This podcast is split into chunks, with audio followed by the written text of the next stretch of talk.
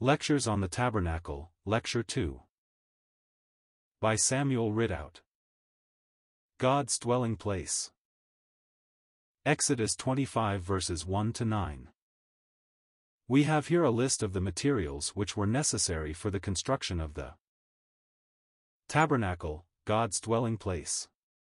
It was a wonderful building, which represented, for the time in which it was erected, and indeed for all time, the extreme of cost and value.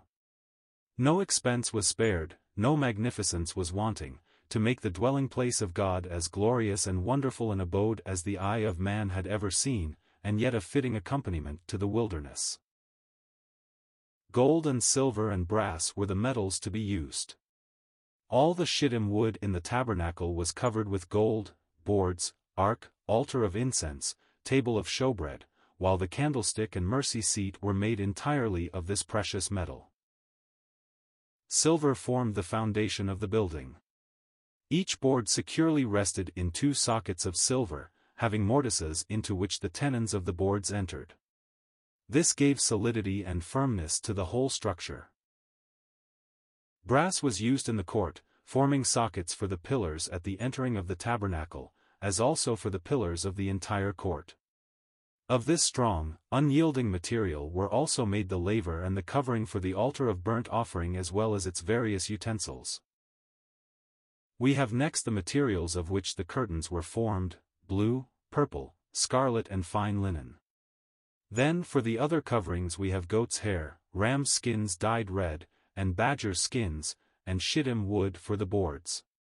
Each of these materials will come before us in detail as we take up the various parts of this wondrous structure. Lastly we have mentioned the oil, spices and precious stones, each of which yields precious thoughts when we come to look into their spiritual meaning. Let us notice now three points in connection with the enumeration of these articles. First, we are told that God invites a free will offering of his people, of every man that giveth it willingly with his heart, ye shall take my offering, verse 2. Second, we see that God would have a dwelling among his people, and let them make me a sanctuary, that I may dwell among them, verse 8. Third, everything was to be made according to the pattern shown to Moses, according to all that I show thee, after the pattern of the tabernacle, and the pattern of all the instruments thereof, even so shall ye make it, verse 9. This last point will occupy us in looking at the tabernacle in detail, we will now consider the first two. As to the first point, all the materials speak in some way of Christ, in his varied perfections and glories, and yet they were to be brought as a willing offering by the people. God has revealed Christ to us in all his fullness, but if he is to have a dwelling place among us, if we are practically to enjoy his presence and have communion with him, is it not to be somewhat on the basis of a free will offering of our own? It is no material offering now, we are not called upon, in that way, to bring our quota of gold, silver, or precious stones, but our hearts must be stirred up, be made willing to enter into what Christ our Lord is, and thus bring it, as it were, to God, who by his Spirit will reveal and cause us to enjoy the blessed Lord fully. We are thus thrown, we might say, upon our own responsibility. Everything is of perfect grace, but it flows through hearts made willing by that grace. Thus Christ must, in some measure, be to our hearts what the gold, silver, etc., speak of. This is no mere intellectual apprehension, but a laying hold of the very springs of our life, thus enabling us to lay them, as it were, before our gracious God for his use and acceptance. What a thought that is! May the Holy Spirit produce its fruit in us. We are not merely to get, but to give. As we dwell on one feature after another of this wondrous building, may they so enter into our hearts as to flow forth in worship and a Christ-like life. This is what glorifies God, his ear delights to hear of his blessed Son. He loves to have us tell him of our need, but the one precious, sweetest name to him is that of Jesus, in whom all the glory of the only begotten shines. So let us be a willing-hearted people, with hearts for Christ, who bring to God Christ our Lord and Savior as the enjoyment of our heart. The next point to notice is the subject of God's dwelling place with man, let them make me a sanctuary that I may dwell asterisk among them. Asterisk this word is the root of that translated, tabernacle, throughout the book. We will look at it and its companion, tent, later. 1. When God began his work of creation he had in his mind to be in the midst of his creatures. This is beautifully brought out in the eighth chapter of Proverbs. There, one speaks who is called wisdom, who was before the creation, before the earth with its hills and fountains were formed. He was ever with God, a member of the divine family, one in whom God delighted. But he adds, My delights were with the sons of men, Proverbs 8 verses 23 to 31. Notice thus that before creation existed, divine love, in the Son, was set upon his creatures, and his desire was to dwell with them. The two thoughts of redemption and dwelling with man seem to be connected there. Just as surely as our blessed Lord was to be the Redeemer the Lamb, foreordained before the foundation of the world, 1 Peter 1 verse 20, so surely did he long to dwell with his redeemed people. But let us look at this a little in detail, taking up a few scriptures which give us foreshadows of the dwelling of God with man. We look back first to Eden, man's paradise, when our first parents in innocence dwelt there. We have a suggestion that God was on terms of holy intimacy, if we may use that expression, with them. For after the fall he is said to have walked in the garden in the cool of the day, and we may gather from the expression that this was no unusual visit on the part of the blessed God. While Eden, as the abode of unfallen man, was not the place of eternal righteousness, yet sin had not entered there, and God could, in some measure, have intercourse with his creatures. What a beautiful picture it is, the garden planted by his hand for the enjoyment and employment of man, and the Creator coming down into this place to enjoy such fellowship with him as was possible. But, alas, sin soon marred all that. Satan, who himself could not endure the presence of a holy God, and could not endure the thought of creature subjection to him, had already fallen from the estate in which he had been created. He had exalted himself against God, and therefore was the fallen, relentless, hopeless foe of all the holiness, goodness and mercy of God. He brings in the subtle doubt of that goodness and beguiles the woman. The man, with full knowledge, follows her. Thus sin enters the world, and so, when God comes down to have, may we not say?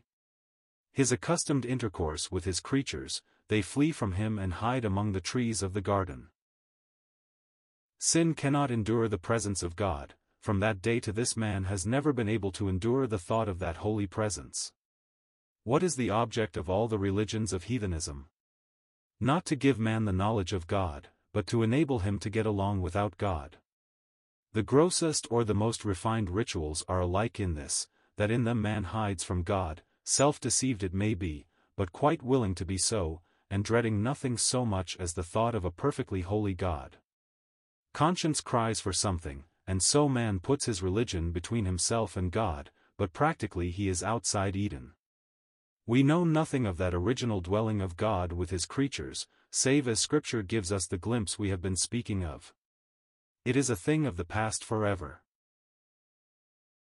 2. We pass next to another allusion in the book of Genesis to God's dwelling with, or rather visiting man. What more lovely picture have we in that book than the visit of the three strangers to Abraham, Genesis 18 verses 1 to 8, as he sat at the door of his tent in the heat of the day. The faithful patriarch sees these strangers draw near, and with alacrity offers them the hospitality of his home.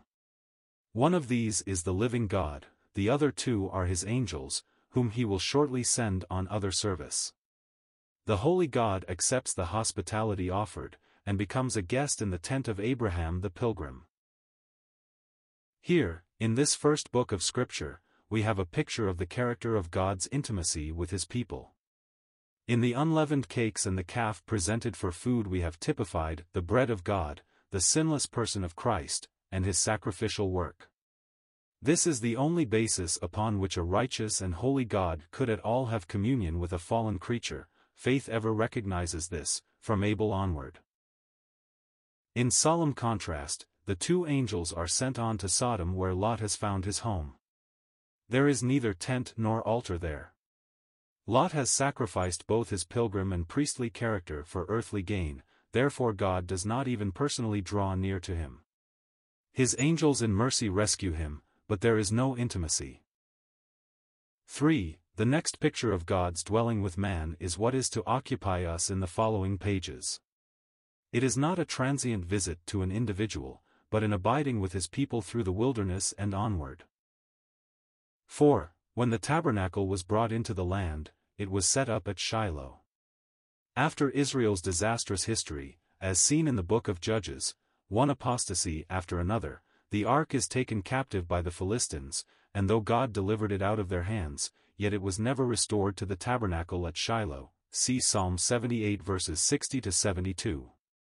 And this, among other things, shows us that the tabernacle had but a typical value, as it spoke of Christ.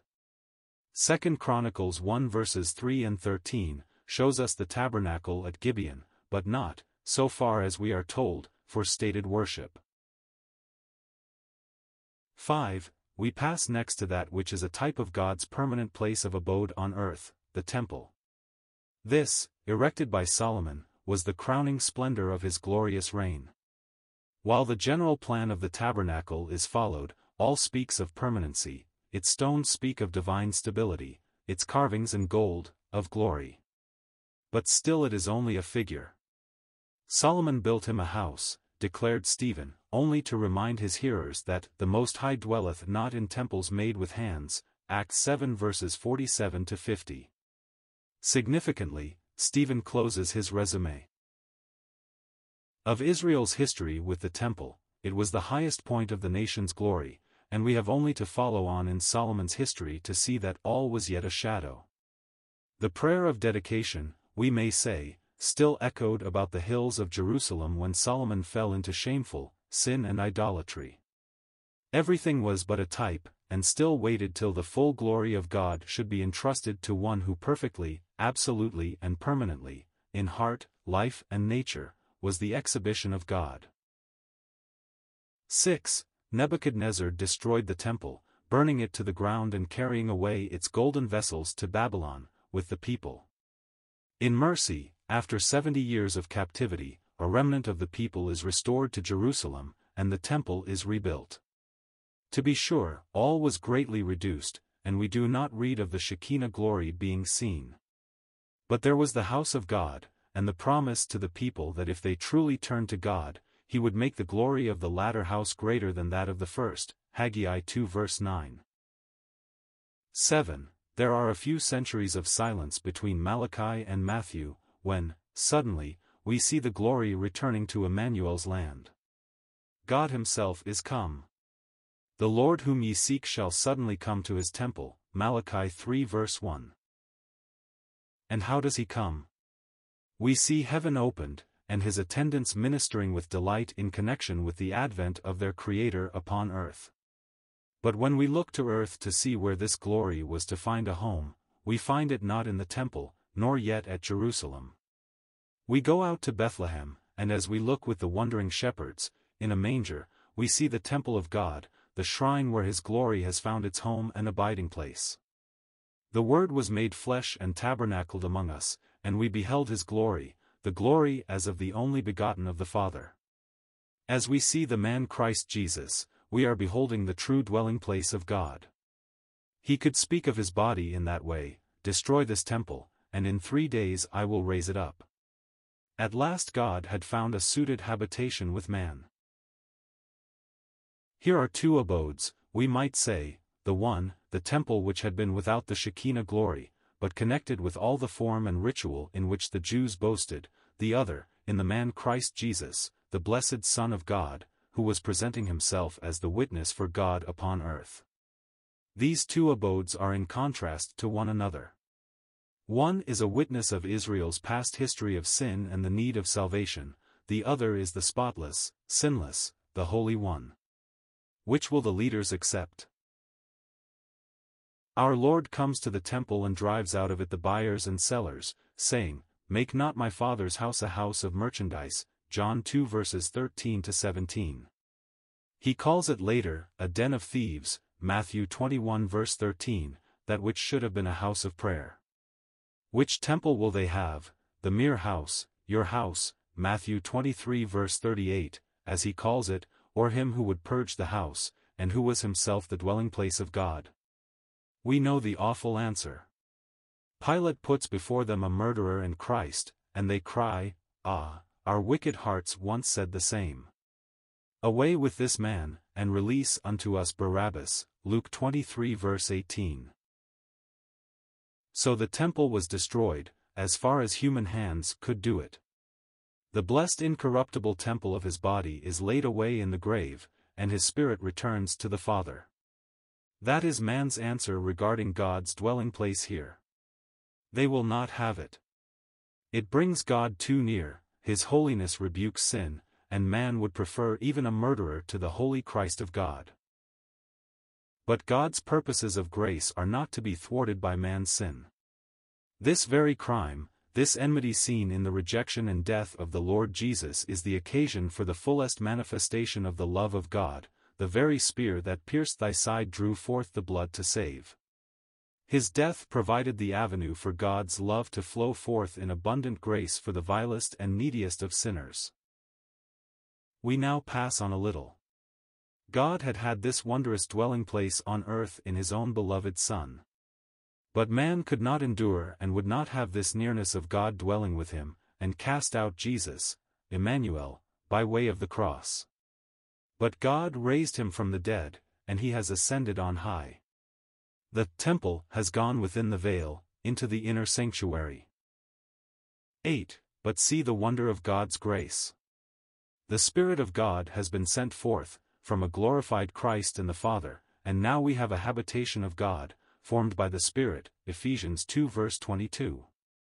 Every believer in the Lord Jesus is a living stone in this spiritual house, which groweth unto a holy temple in the Lord. How wondrous is the grace of God! In the very world where his well-beloved was crucified, where men cried out, Away with him, a habitation is being formed from such material as that. Men who recognize their lost condition and accept the infinite grace and love of God, out of this quarry of nature are the great and costly stones dug for this temple of God. Thus, without great show, without the sound of a hammer, 1 Kings 6 verse 7, this eternal habitation of God is growing, until, he shall bring forth the headstone thereof with shoutings, crying, Grace, grace unto it, Zechariah 4 verse 7. But even now does God by his Spirit dwell in the church, his abode, and each believer is also individually a habitation of God. Know ye not that your body is the temple of the Holy Ghost? 1 Corinthians 6 verse 19. The moment one has received Christ, he is sealed with the Holy Spirit of promise, and indwelt by him who is the earnest of our inheritance until the redemption of the purchased possession, Ephesians 1. What a holy thought that is, our bodies God's habitation by the Holy Spirit, who has taken up his abode there, on the ground of the finished redemption of Christ's atoning death. 9. We have been speaking of Israel having rejected Christ, and of the glory having forsaken their temple, the Lord saying, Behold, your house is left unto you desolate, not one stone to be left upon another. But in the book of Ezekiel we have a most beautiful picture connected with the destruction of the temple under Nebuchadnezzar, and its restoration at the beginning of the millennium. The prophet sees the glory of God departing from between the cherubim and standing over the threshold of the temple door, Ezekiel 10 verse 4. It shows how reluctantly the holy and gracious God was leaving the place of his abode. It is as though he were pleading with the people and asking if they would not yet give his holiness a place amongst them. Alas, there is no response, and reluctantly he leaves the threshold and takes his place outside the temple, Ezekiel 10 verses 18 to 19. Still he lingers, and still there is no response, so that he leaves the temple hill and goes over to the Mount of Olives, Ezekiel 11 verses 22 to 23. At last he departs, leaving them alone. His people then are carried into captivity, and the temple lies in ruins. But turn to the latter part of the prophecy, which shows the remnant of the people restored, in the prophet's vision, from their captivity, Ezek 43. This is due alone to the faithfulness of their gracious God, who works in them self-abhorrence and true repentance. They are restored to their land, each tribe to its appointed inheritance, and again their center is the temple of God, rebuilt in far greater glory than ever, and that glory which had departed from it is restored in much the same way as it had departed. God returns and takes up his abode in that future temple, and the glory shall be for a covering, Isaiah 4 verse 5. Out of Zion, the perfection of beauty, God will shine, and the name of the city shall be called Jehovah Shammah, Jehovah is there, Ezekiel 48 verse 35. There we have God's earthly dwelling place during the millennium. And the eye has but to be lifted up to see the glories of the heavenly city in whose light the nations of the earth will walk during that happy period, when the King shall reign in righteousness. Isaiah 32 verse 1 When our Lord Jesus shall be owned as the rightful ruler over the very world where he was rejected and crucified. 10. Lastly, we have the final abode of God. Our blessed Lord promised his people, I go to prepare a place for you. And if I go and prepare a place for you, I will come again, and receive you unto myself, that where I am, there ye may be also. John 14 verses 2 to 3. We know the way by which he went to the Father. He might have ascended at any time during his peerless and holy life to his home in heaven, but it would have been alone. In the language of the Hebrew servant who refused to go out free, he said, I love my wife, and my children, I will not go out free. Exodus 21 verse 5. So he was, as it were, pierced to the doorpost, in the devotedness of his love. In other words, he ascended to the Father by way of Calvary, it was through death that he would go, crucified, and raised up from the dead by the glory of the Father. Romans 6 verse 4. Thus he laid the eternal and righteous foundation of that home where sin can never enter, and which judgment will never shake. He has entered into heaven itself, and has taken possession of it as the abode of his redeemed people throughout eternity. In the close of the book of Revelation we see the heavenly city, as a bride adorned for her husband, and we hear a voice saying, Behold the tabernacle of God is with men, and he will dwell with them, and they shall be his people, and God himself shall be with them, and be their God. And God shall wipe away all tears from their eyes. Revelation 21 verse 3. God at last rests in his creation, dwelling in the midst of his people, a redeemed race, a people who no longer flee from his face as our guilty parents did in Eden. Nor is he, as we might say, paying them a visit as he did to Abraham, nor manifesting himself dimly and conditionally as in the tabernacle and the temple, nor is he even manifesting himself only in the spotless Son of his love in his humiliation as he walked this earth for a little season, it is not even the spiritual habitation by the Holy Spirit dwelling in the church upon earth, but there is the full and eternal display of himself in Christ, and through him in the church, in Israel, in the saved nations, and in the whole universe. When this is accomplished, God can say, The tabernacle of God is with men, and he will dwell with them.